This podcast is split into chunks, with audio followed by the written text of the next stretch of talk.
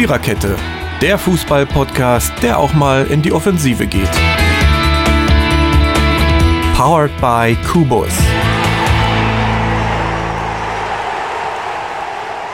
Ja, EM-Tag 3 ist vorbei oder so ähnlich und die dritte Episode der Berichterstattung zur Europameisterschaft vom Viererkette-Podcast fängt jetzt in diesem Moment an. Für euch heute am Mikrofon die Mary, der Marco und der Dennis. Worüber reden wir? Hm. Über ein Novum in der EM-Geschichte. Das gab es gestern im 18 Uhr Spiel. Dann über das meiner Meinung nach bislang unterhaltsamste Spiel der EM.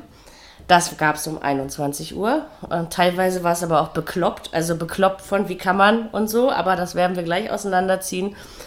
Und dann reden wir über das, was heute Nachmittag passiert ist ja, weiß ich nicht. Da fällt mir jetzt leider kein äh, guter ähm, Titel zu ein, um weder das Spiel zu beleidigen, noch um es äh, in den Himmel zu heben. Also wir reden auch über Schottland-Tschechien, aber das machen wir als letztes.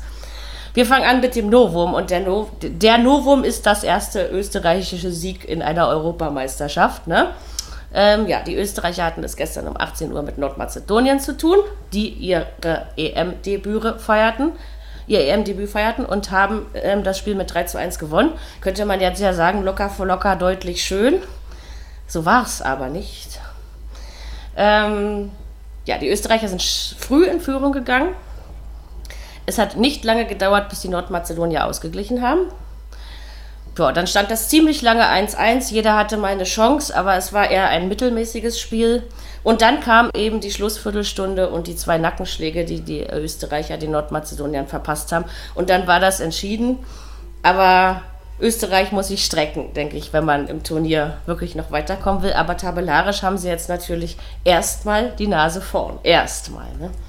Aber so zwischendurch fand ich, das war so ein Spiel, hä, passiert da jetzt noch was? So, ne? Also zwischen den Strafräumen eben, ne? Und dann die letzte Viertelstunde fand ich aber von den Österreichern doch wieder ansehnlich. So würde ich es beurteilen. Jetzt seid ihr dran. Entschuldigung. Na los, Marco. Dennis sagt nichts. Musst du was sagen? ja, also die Österreicher haben sich am Anfang an schon bemüht irgendwie. Dann sind sie auch in Führung gegangen und trotzdem äh, kann man sagen, dass Nordmazedonien, sie haben sich da leidenschaftlich dagegen gestemmt, das ganze Spiel über und ähm, haben es den Österreichern schon nicht so leicht gemacht. Und ähm, sind dann eben auch, ja, mit ihrer ersten Chance, kann man schon sagen, zum Ausgleich gekommen. Durch Pandev, das ist der Spieler, der auch gegen Deutschland getroffen hat im März. Ein alter äh, der, Herr, ne? War der nicht irgendwie ja, schon relativ 37, alt? Ja, genau. 37 oder so. Hm? Ja, genau. Und ja, und so stand es dann plötzlich 1-1. Und alle waren ein bisschen geschockt, also die Österreicher. Und ähm, ja, dann ging es damit auch in die Pause. Und ich würde sagen, dass nach der Pause sogar Nordmazedonien etwas druckvoller war. Die hatten da die eine oder andere Chance. Und äh, von Österreich kam halt nicht mehr so viel. Und da kann man schon sagen, dass da hätte auch ein 2 zu 1 fallen können für Nordmazedonien. Das war jetzt nicht die allergrößten Chancen da, aber ähm, es waren Chancen da. Und dann ähm, ja, ging das halt so dahin bis zur 75. Minute ungefähr und dann ähm, Gregoritsch wurde ja auch eingewechselt und damit kam dann irgendwie, also das war ja dann so ein bisschen die Umstellung Richtung noch mehr Offensive. Auch äh, ja, druckvolle Schlussphase, das 2 zu 1 durch Gregoritsch und dann letztendlich noch in der Schlussphase das 3 zu 1. Ähm, ja, durch Anautovic, der früher mal bei Werder Bremen mhm. gespielt hat zum Beispiel. Ähm, und somit haben die Österreicher dann am Ende schon einen verdienten 3 zu 1 Sieg gelandet. Ähm, es war, wurde ihnen schwer gemacht. Nordmazedonien hat leidenschaftlich dagegen gehalten, muss sich aber da auch nicht irgendwie ähm, verstecken oder so, dass man jetzt sagt, dass das eine schlechte ähm, Turnierleistung war oder so. Sie haben ein ordentliches Spiel gemacht für das erste Spiel ähm, in ihrer EM-Geschichte und insofern, ja, kann man das erstmal so stehen lassen. Für Österreich ist das natürlich hilfreich, dass man Richtung Rang 2 oder 3 oder auch 1 natürlich ähm, Richtung Achtelfinale gehen kann. Ähm, das ist eine gute Grundlage und ja, vielleicht hat Dennis ja auch noch zwei, drei Worte zu dem Spiel? Ja, ich habe auch festgestellt, also nach den Unentschieden habe ich gedacht, na passiert jetzt noch mal was. ist mir auch aufgefallen und dann äh, ja, also nach den nach der Einwechslung hatte Österreich dann noch mal so ein bisschen Oberwasser gekriegt. Hat natürlich gewonnen. Ich finde es eigentlich auch schade, äh, dass da bei Nordmazedonien nicht noch ein bisschen was gekommen ist, aber ich meine gut, ja, sie müssen ja auch erstmal sich äh, ja jetzt erstmal so allgemein auch ein bisschen reinfinden und so, aber ich sag mal fürs erste Spiel, sag mal was so im Großen und Ganzen waren sie schon gar nicht mal so übel. Also Vielleicht. Ja, das, was mal von Österreich kam, das hat der Torwart weggenommen und, hm. und eben auch die, die Abwehr insgesamt. Und ja, ich glaube, ja, sind sie halt ein bisschen Gefühl, offensiver sie, geworden. Die, Pust, die Puste ist ihnen ein bisschen ausgegangen. Also den ja, Nordmazedonien hatte ich so am Ende. stellen sie sich ja jetzt ein bisschen um äh, für, aufs nächste Spiel und wer weiß, ja, schauen wir mal, was passiert. Hm. Also, ich glaube schon, dass sie es auf der Ukraine gespannt. schwer machen werden. Das glaube ich auch. Das also kann da, ich mir auch vorstellen. Also. Mhm. Das man, wird bestimmt sehr interessant. Glaube ich auch, ja. Ja, die, ich meine, letztendlich muss man ja ganz klar sagen, dass das für Österreich, um eine Chance zu haben, ein Pflichtsieg war. Natürlich, das war uns, glaube ich, allen klar. Das mussten sie schon tun. Und, und, wie gesagt, Nordmazedonien fährt da zwar nicht als Statistin, aber sie rechnen bestimmt auch nicht damit, dass sie Europameister werden. Ich glaube, die sind einfach nur froh, wenn sie sich auch mal, sag ich mal, auf so einer internationalen Bühne ähm, auch mal mit, äh, mit höherkarätigen Gegnern auch messen können und so, ne? Also das ist, und ein Unbekannter sind sie ja nun auch nicht. Also, ne, so ist es ja nun nicht. Jetzt nicht erst seit dem Deutschlandsieg, man kannte diese Mannschaft auch schon vorher. Ähm, also ich denke, für die ist es einfach auch schon sehr viel wert, überhaupt dabei zu sein und eben phasenweise mithalten zu können. Ne? Das ist für so eine Mannschaft ja auch ein gefühlter Sieg, sag ich mal, ne? wenn man quasi neu ins Turnier, in, in so ein Turnier kommt, denke ich mir. Haben es ja, ordentlich gemacht auch die Daten sagen eigentlich schon aus, dass man, dass das jetzt nicht so druckvoll oder eindeutig war für Österreich. Also wir hatten 10 ah. zu 7 Torschüsse. Okay. Wir hatten eine Passquote von 84 Prozent bei Österreich, 72 Prozent Nordmazedonien. Ballbesitz 63 zu 37 Prozent und die Zweikampfquote war 50 zu 50 Prozent. Okay. Ähm, also, ja, das ist eigentlich jetzt nicht so weit weg, ne? Aber ein 2 zu 1 hätte es auch getan. so noch erwähnen muss ähm, mhm. oder sollte, dass es also überraschend war, dass David Alaba äh, in der Abwehr gespielt hat, weil er eigentlich in der Nationalmannschaft immer äh, im Mittelfeld irgendwie zu Hause war und dort eben halt Regie geführt hat, sage ich jetzt einmal mal.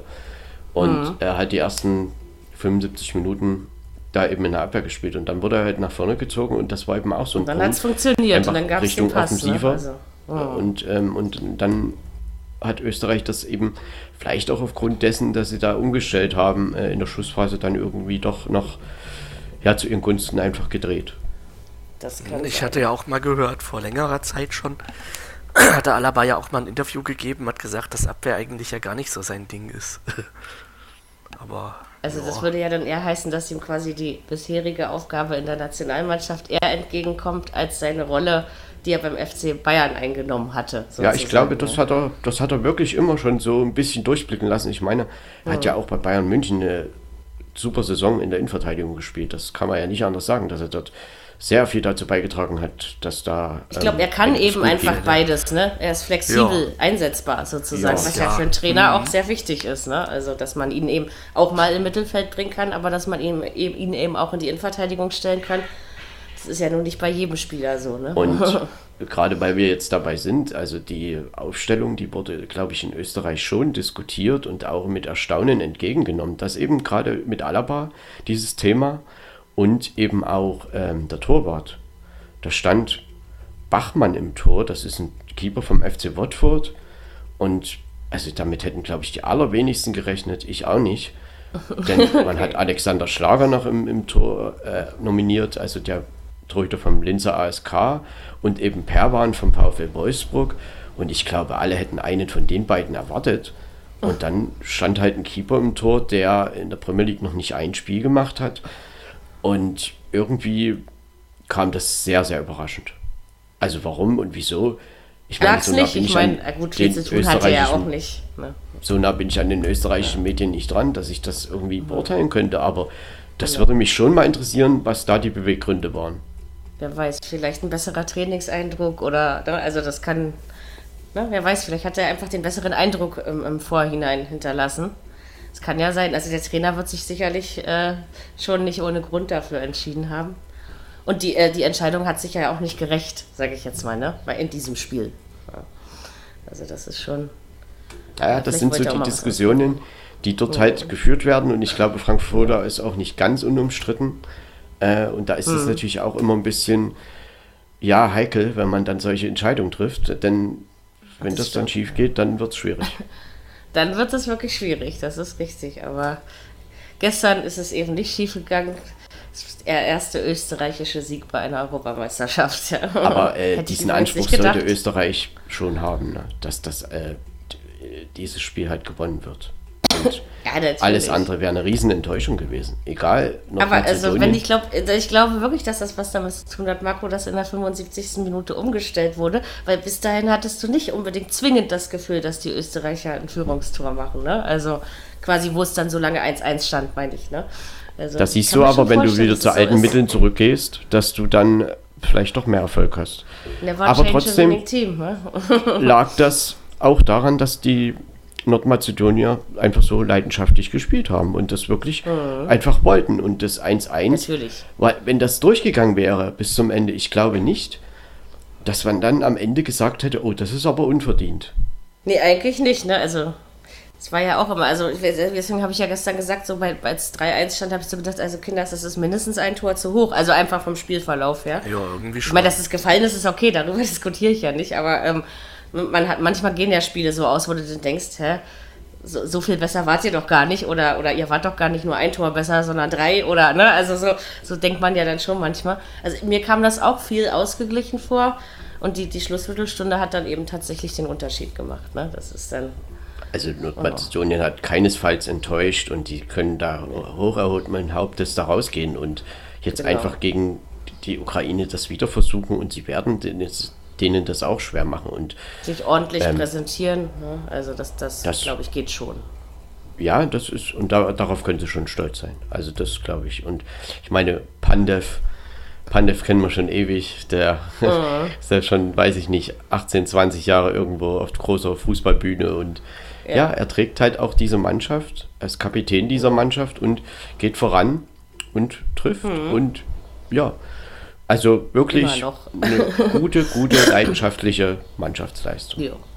Habe ich aber auch so erwartet. Also, weil das ist mir jetzt in diesem Deutschlandspiel schon aufgefallen, in diesem Sagenumwurmeln, ähm, dass, dass Mazedonien wirklich, äh, Nordmazedonien wirklich sehr äh, leidenschaftlich Fußball spielen kann. Ne? Und das finde ich eigentlich immer sympathisch bei solchen Mannschaften. Das ist vielleicht auch manchmal einfach das Mittel der Wahl, ne? Ähm, dass man über solche Aspekte kommen muss, wenn es eben spielerisch nicht, na, nicht ganz so aufgeht gegen gewisse Gegner dann kann aber Leidenschaft und sowas wirklich ein, ähm, ein entscheidender Faktor sein, um zumindest mal lange mitzuhalten. Das haben wir gestern auf jeden Fall gesehen. Ja. Das gibt es genau. ja bei einigen Mannschaften, die da mit genau diesen Mitteln versuchen, mhm. dagegen zu halten. Genau. Äh, was und das klappt auch hin kann, und wieder, ne? na, na klar. Was mhm. man noch sagen kann, also Österreich ist quasi so eine deutsche Nationalmannschaft 2. Also jetzt rein von der Liga, in denen die Nationalspieler spielen. Also es sind, glaube ich, 18 oder 19 Spieler im Kader, die in der, in der Bundesliga spielen. Siehst und du mal. Stefan Leiner und Gregoritsch haben ja auch getroffen. Die sind ja auch mhm. in Gladbach und in Augsburg. Ja, genau. und das ist einfach noch ein Fakt, den ich noch erwähnen wollte. Gut, dann haben wir dieses Spiel abgeabendbrotet. Frühstück ist zu spät, ne? Ähm, jetzt kommen wir wirklich zu diesem, also bei dem Spiel fehlen irgendwie immer noch die Worte. Wir reden über Niederlande gegen die Ukraine. Das Spiel ist 3 zu 2 ausgegangen, könnte man sagen. Ja klar, war da vorher klar, dass die Niederlande gewinnen. Naja, war es ja irgendwie auch, aber wer das Spiel von euch gestern verfolgt hat, der weiß, glaube ich, warum wir hier so, naja, immer noch teilweise mit aufgerissenen Augen da sitzen. Es äh, wenn man sich die erste Halbzeit betrachtet, hatte ich so das Gefühl, die Niederländer müssten doch eigentlich jetzt schon 3 zu 0 führen, mindestens. Dann kam die zweite Hälfte. Also, ich hatte mich immer gefragt, warum, warum powert man so doll? Warum hebt man sich das? Also, ich finde es gut, dass sie so engagiert rangegangen sind, ja, nicht falsch verstehen. ähm, du musst dir das ja einteilen, dass es für 90 Minuten reicht. Aber ähm, die Niederlande kamen auch engagiert wieder aus der Kabine, haben dann zwei Tore gemacht. Tja, und dann haben sie wahrscheinlich gedacht, wir haben das Spiel schon gewonnen, haben ein bisschen nachgelassen in, in puncto Intensität und ähm, durch, ähm, ja, durch ihre Spielweise haben sie halt Räume und Lücken gelassen. Und dann kam die Ukraine innerhalb von vier Minuten ähm, zweimal da genau in diese Räume, Räume und Lücken und hat mal eben zwei Tore gemacht und dann war die ganze Fuß, dann war ganz Fußball Europa plötzlich auf den Kopf gestellt und dann gab es wirklich kurz vor Schluss noch das 3 zu 2 der Niederlande. Ich finde, am Ende haben sie es wirklich gut festgehalten. Ich meine, mehr konnte es ja auch nicht machen. Ukraine wirft alles nach vorne. Vielleicht kriegt ja mal jemand den Ball. Das hat dann am Ende nicht mehr geklappt. Aber mein Fazit zu diesem Spiel ist, dass die Holländer tatsächlich froh sein können, dass sie dieses Ding überhaupt noch gewonnen haben. Es hätte tatsächlich auch eine Niederlage werden können. Ja? Also verstehe, so eine Dinge verstehe ich nicht im Fußball. Das versteht, glaube ich, keiner von uns. Also ich muss auch sagen, die Holländer haben wirklich, kann man wirklich sagen, in dem Fall echt Glück gehabt, dass sie da wirklich noch das Ding äh, reingemacht haben. Und ja, ich meine, klar, sie haben 2-0 geführt aber äh, das hat man auch oft so. Man hat es ja auch in der Bundesliga öfter so, dass man dann halt merkt, okay, ach ja, man führt mal so schön und dann geht es ja manchmal auch zack, zack und dann oh. hoppala. Äh, ist es entweder ein Unentschieden oder liegt sogar zurück, hat man ja auch schon alles gehabt. Ja, äh, aber das ist halt, finde ich auch immer bei EM oder WM, das ist halt, das sind halt auch immer so ein bisschen so eine Überraschungsphasen, wo eigentlich keiner mit rechnet. Äh, was auf der einen Seite ja. Ne? Spiel, fürs Spiel ist es natürlich schön, weil das macht so ein Spiel ja auch nochmal richtig spannend und äh, das hat was. Also ich, ich fand es echt eigentlich auch von der Ukraine her cool, dass sie wirklich die äh, paar Chancen, die sie dann auch hatten in den, in den Minuten, auch richtig krass äh, genutzt haben. Mhm. Und ja, wer weiß, wenn wenn da vielleicht dann doch noch was äh, von reingegangen wäre, wäre auch definitiv ein Unentschieden verdient gewesen. Wenn man es so betrachtet, auf jeden Fall. Aber das ist, ne, wenn du deine Chancen, das rächt sich manchmal, wenn du diese Massenchancen nicht, äh, wenn du die alle auslässt, alle nicht, aber ihr wisst schon, wenn man die auslässt, in dem Maße, wie es die Holländer gestern getan ja, dann haben. kann es nochmal kriminell werden. Dann macht oft der Gegner ein Tor, ne? Also, das ist dann, und dann stand es plötzlich wirklich noch 2-2. Also, ich, ich finde es immer noch atemberaubend.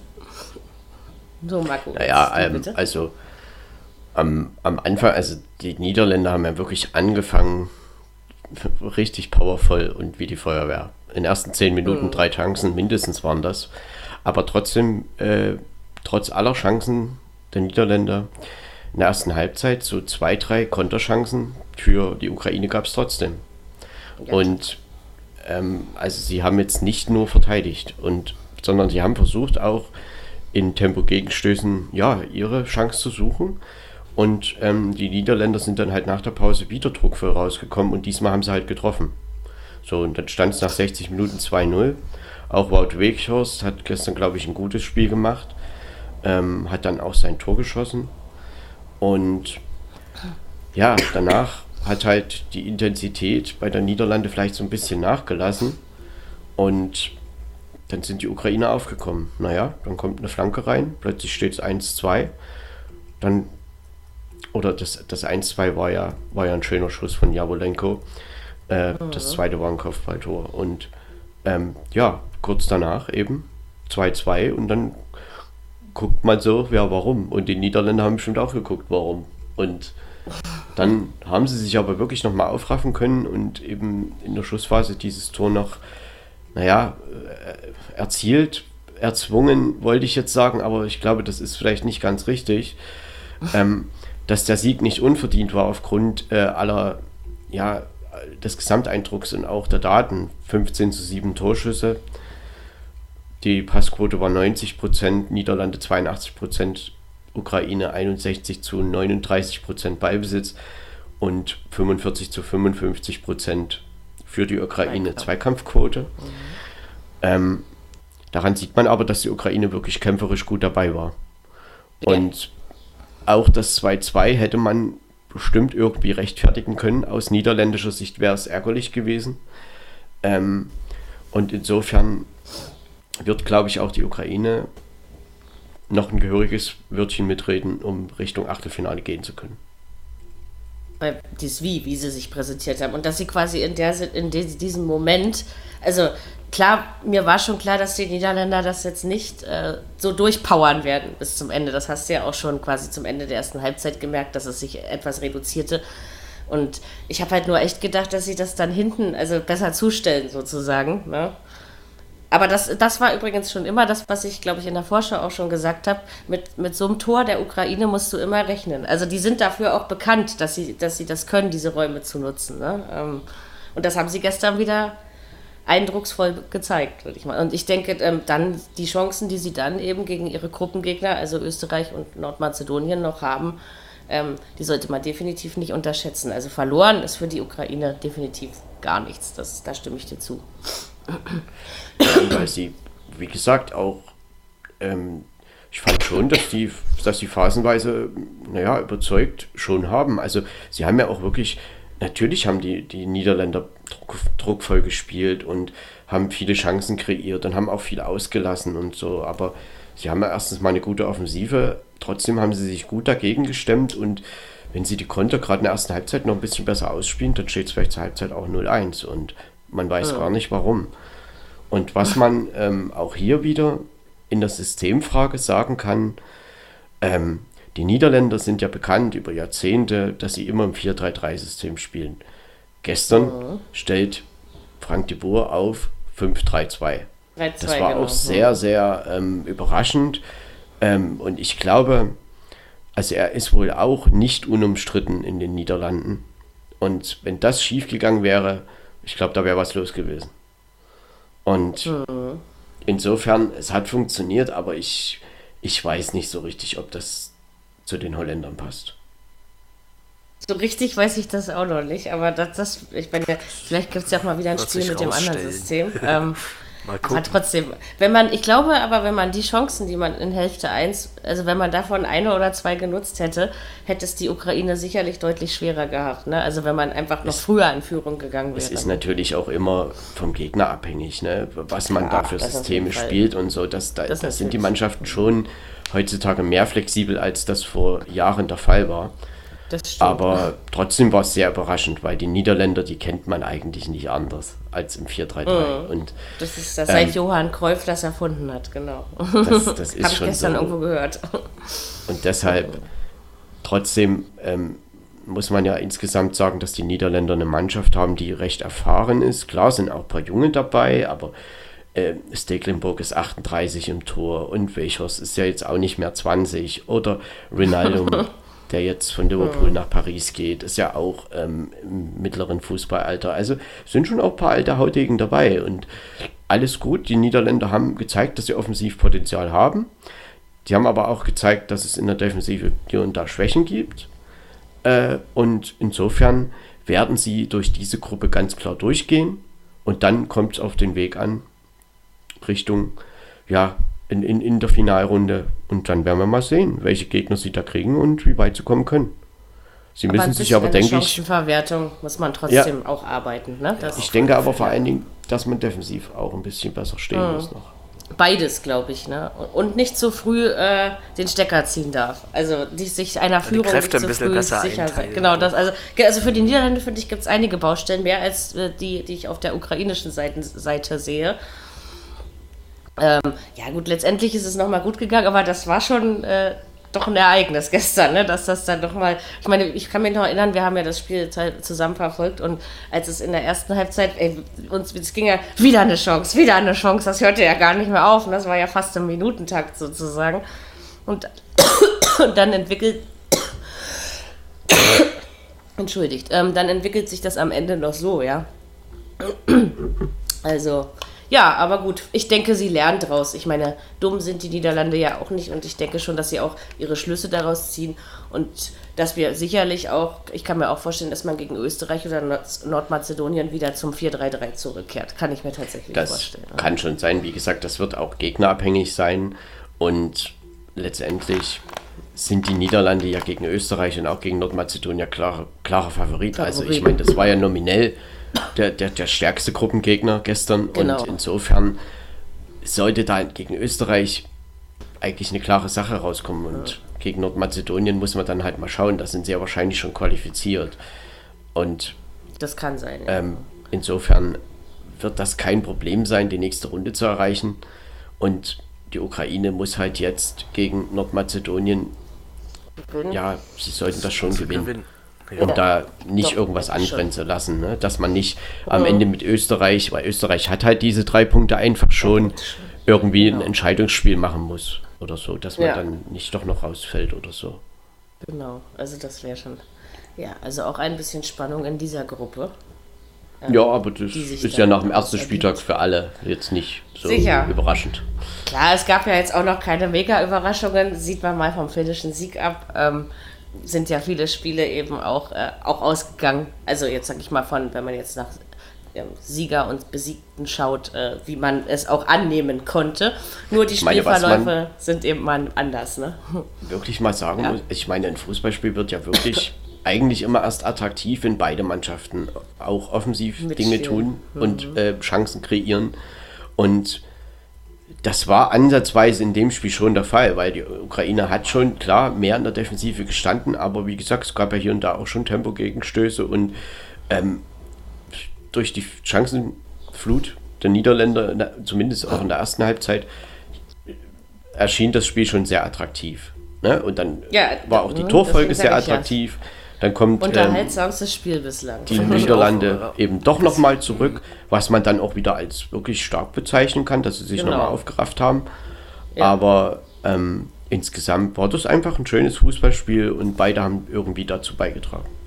Bis jetzt fand ich auch das beste Spiel von allen. Also Unterhaltungsfaktor hatte es auf jeden Fall, aber ich muss ja ja mal was gestehen. Ich liebe schon immer Niederlande-Spiele gucken. Also das mache ich wirklich schon sehr lange und zwar wirklich gerne, ja. Klar, auch hatten sie ihre schlechteren Jahre, aber also ich habe an den Niederlanden tatsächlich irgendwie schon sehr viele Jahre meine Freude, wenn es ums Fußball gucken das, geht. das kann man schon verstehen, glaube ich. Also Okay, da freue ich mich. ist, natürlich, also das kann man, das, das werden, wirst du nicht alleine damit dastehen. Gut, dann müssen wir uns jetzt noch um das Spiel vom heutigen Nachmittag, das zweite Spiel, entschuldigt, in der Gruppe D kümmern. Schottland gegen Tschechien. Also der beeindruckendste Moment vor dem Spiel, wenn ich das mal an dieser Stelle so anführen darf, war, wie das schottische Stadion die schottische Hymne gesungen hat. Oh, war das herrlich. Aber mit einer Inbrunst und Leidenschaft. Das hat mir ja fast besser gefallen als das Spiel. Ähm, nee, Spaß beiseite. Tja, das Spiel, was sage ich? Also, sagen wir mal so, es haben beide mitgespielt. Übrigens ist es 2-0 für die Tschechen ausgegangen. Das sollte man vielleicht noch vorneweg sagen. Ich finde aber, dass die Schotten, also gefühlt auch in Durchgang 1 mehr Chancen hatten, aber auch nach dem 2-0 noch welche hatten. Und ich mir schon gedacht habe, wann fällt denn jetzt dieser komische Anschlusstreffer noch? Er ist aber nicht gefallen. Also generell finde ich, es war eher eins der schwächeren EM-Spiele, die wir gesehen haben jetzt im bisherigen Turnierverlauf.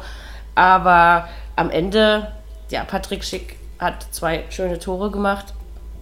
Den kennen wir auch bei RB Leipzig gewesen, zum Beispiel in der Jetzt in Bundesliga. Leverkusen. Jetzt in Leverkusen, genau.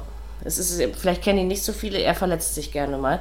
Das ist leider ähm, das, was äh, man auch leider mit ihm verbinden muss. Ja, aber, Nee, aber umso schöner, dass er jetzt zweimal getroffen ja, hat. das äh, fand ich. Also ich finde, am Ende geht der Sieg für die Tschechen schon in Ordnung, aber was ich den Schotten auf jeden Fall zusprechen muss, neben der Tatsache, dass sie wunderbar Nationalhymne singen können, ähm, ist, dass sie nie aufgesteckt haben und immer es versucht haben und das wirklich bis zum Schluss. Und das fand ich zum Beispiel sehr beeindruckend. Ich frage mich jetzt allerdings, gegen wen in der Gruppe Schottland dann gewinnen soll.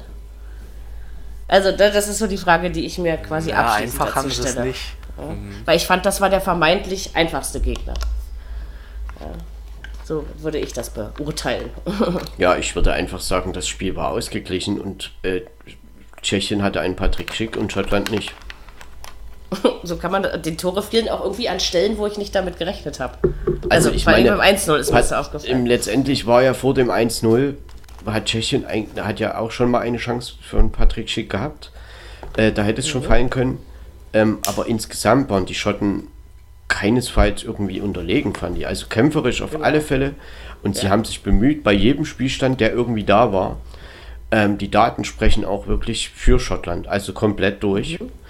Ähm, also ich sag mal, ja, ich sag ja, also das war schon irgendwie ein Unentschieden-Spiel. Und ähm, die ja. Tschechen haben aber eben ihre Tore gemacht und haben halt wirklich einfach die Chancen genutzt. Das zweite Tor war ein sehr, sehr schönes Tor. Ähm, das kann man vielleicht sogar als Tor der bisherigen EM bezeichnen. Das war der wirklich Schuss schön. war ja. wirklich wunderschön. Ja. Und letztendlich, ja, wir haben hier halt 19 zu 10 Torschüsse für die Schotten. Ui. Okay. 77% Passquote bei Schottland, 69% bei Tschechien.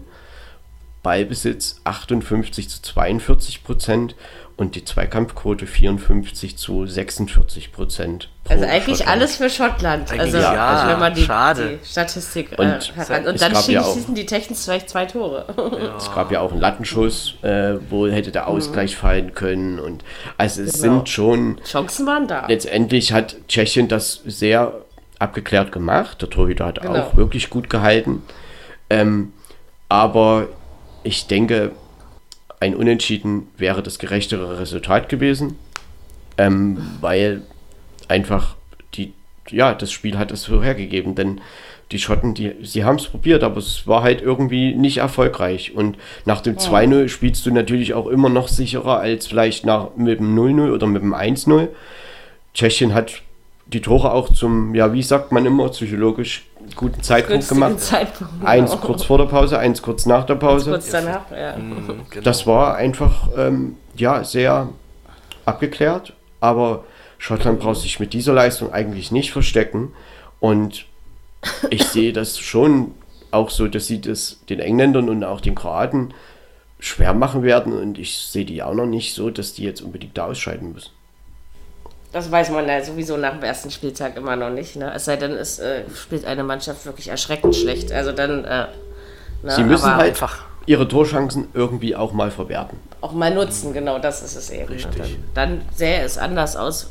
Weil es jetzt ja auch nicht so, dass die Tschechen die überrannt haben. Ne? Also so war es ja nicht. Hätte das ne? Schottland heute getan, wäre das Spiel vermutlich 2-2 ausgegangen oder so, weil das einfach ähm, Möglich, ja. das wirklich so hergegeben hat. Ich meine, Tschechien, die haben halt sehr effektiv ihre Chancen genutzt und war halt, Patrick Schick hat wirklich ein gutes Spiel gemacht. Er hat sechs Torschüsse gehabt alleine.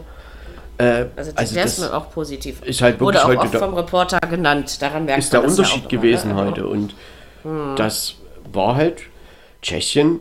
Natürlich haben die das auch taktisch gut gemacht. Äh, ich meine, man spielt nicht nur mit einem guten Torhüter zu Null, sondern da braucht es eine ganze Mannschaft. Und die Schotten müssen halt einfach ähm, sicherlich torgefährlicher werden. Aber kämpferisch kann man den Schotten wie immer nichts vorwerfen. Überhaupt nichts. Und auch Einfach so äh, diese der Leidenschaft, die sie so mitbringen. Ja, das war schön, oder? der Also, Hampton Park, die, die. Stimmung, selbst mit ähm, 12.000 Zuschauern oder was da 12.000, drin waren, genau. Ja, ja. Hm. das ist schon beeindruckend, glaube ich, auch wenn das nicht voll ist Ja. da jetzt zu dem Zeitpunkt. Aber selbst die, Aber also wo die die Hymne gesungen haben, ja, also äh, und das waren, also wenn der voll ist, klingt es ja nochmal anders, wenn die da ihre Hymne singen. Aber ich fand das echt schon von 12.000 wunder, wunderschön. Also da hast du richtig dann Bock aufs Spiel gekriegt, ja, einfach nur. Und die haben wirklich alle mitgesungen aus voller Kehle, aus vollem Herzen. Also, äh, ah, nee, das hat, das hat mich äh, doch wirklich beeindruckt, muss Das war ich ja sagen. ich könnte mir da Schon der vorstellen, WM dass, damals. Hm. Warte, wer jetzt? dass die gegen die. Das, ich könnte mir schon vorstellen, dass die dann gegen die Kroaten spielen sie ja auch da. Dass das gar nicht so leicht wird für Kroatien. Ich meine, Kroatien steht jetzt unter Druck, voll und ganz, ne, nach der müssen Niederlage. Schottland Sie natürlich stehen auch. beide unter Druck. Ne? Das Also, macht's hm. äh, die Gruppe jetzt natürlich irgendwo im zweiten Spieltag interessant, weil es spielen die zwei Gewinner und die zwei Verlierer gegeneinander. Genau. Ähm, und da muss man dann schon, gerade auf der Verliererseite, die müssen beide was bringen. Und da bin ich gespannt, was auch die Zuschauer für ein Faktor sind, ähm, wenn die Kroaten dann dort antreten. Ich auch. Also da vielleicht dürfen wir dann auch ein paar mehr rein. Ich weiß ja nicht, ob das für alle Spiele immer gilt, die Begrenzung, oder äh, ob das auch uhrzeitabhängig ist. Also, ne, ich, also da kenne ich mich jetzt auch wirklich nicht aus. Aber wie gesagt, selbst mit 12.000 Zuschauern ist dieses Stadion ein echtes Schmuckkästchen. Also vor allen Dingen auch akustisch. Ne? Ähm, doch, das war schön heute.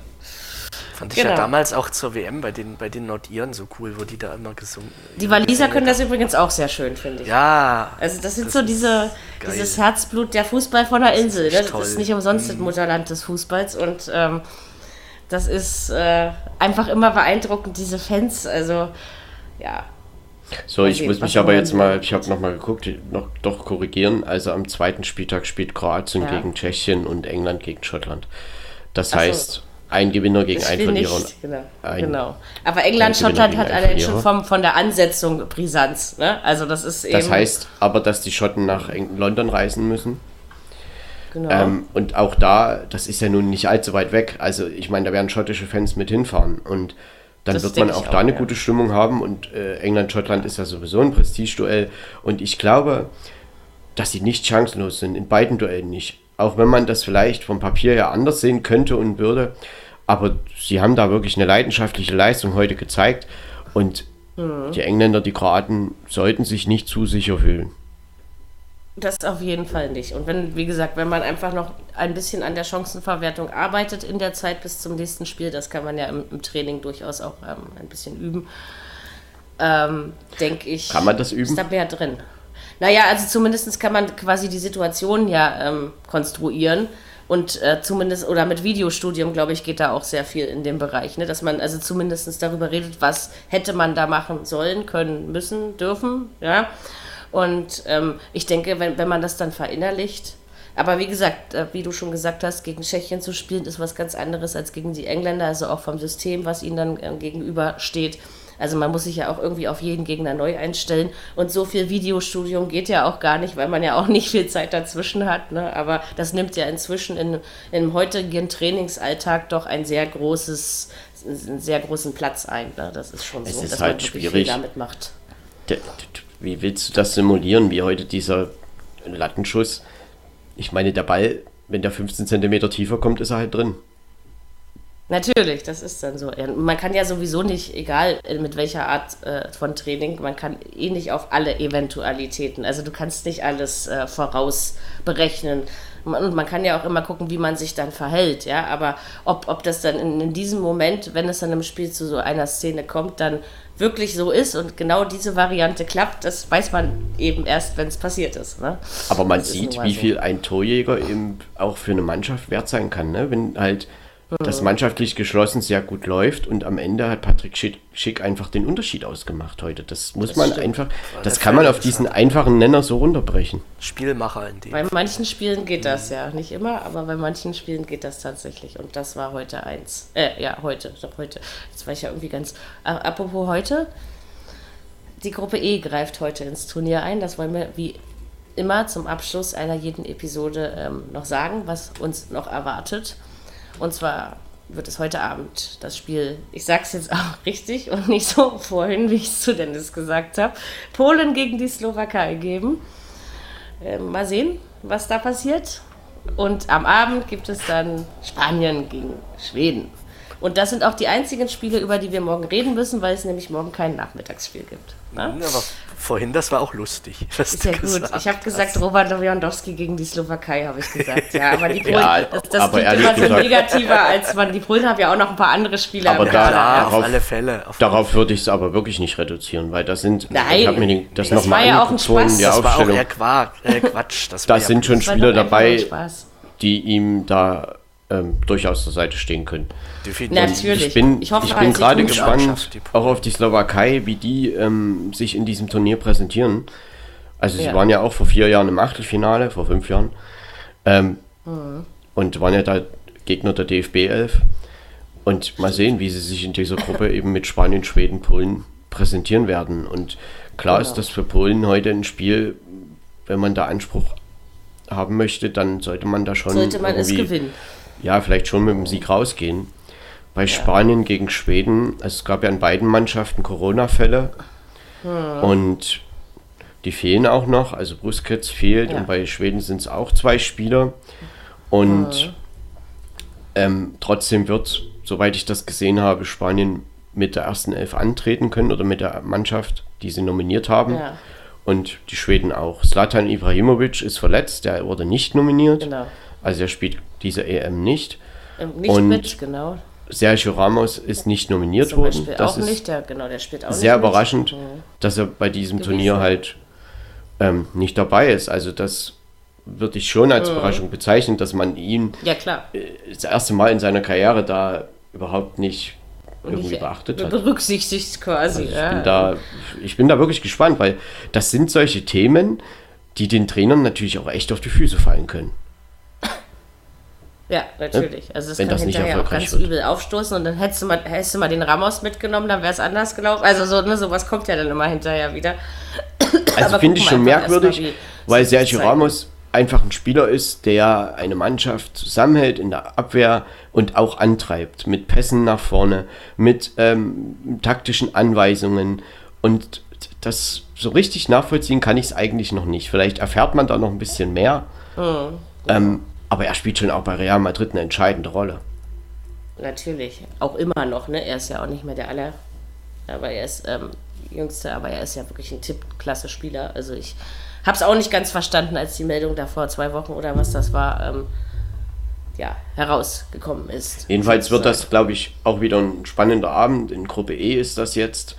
Und Genau. morgen spielt dann noch Gruppe F und dann ist der erste Spieltag der Gruppenphase beendet. Ist er durch? Ja, so schnell geht's. So. So schnell, es geht halt immer schnell rum, ne? Ich wollte noch zwei Sachen sagen, Mhm. die ich nämlich vorhin noch vergessen habe. Und zwar, also das sollte man schon erwähnen, dass gestern Abend das Spiel Niederlande gegen die Ukraine Felix Brüch gepfiffen hat.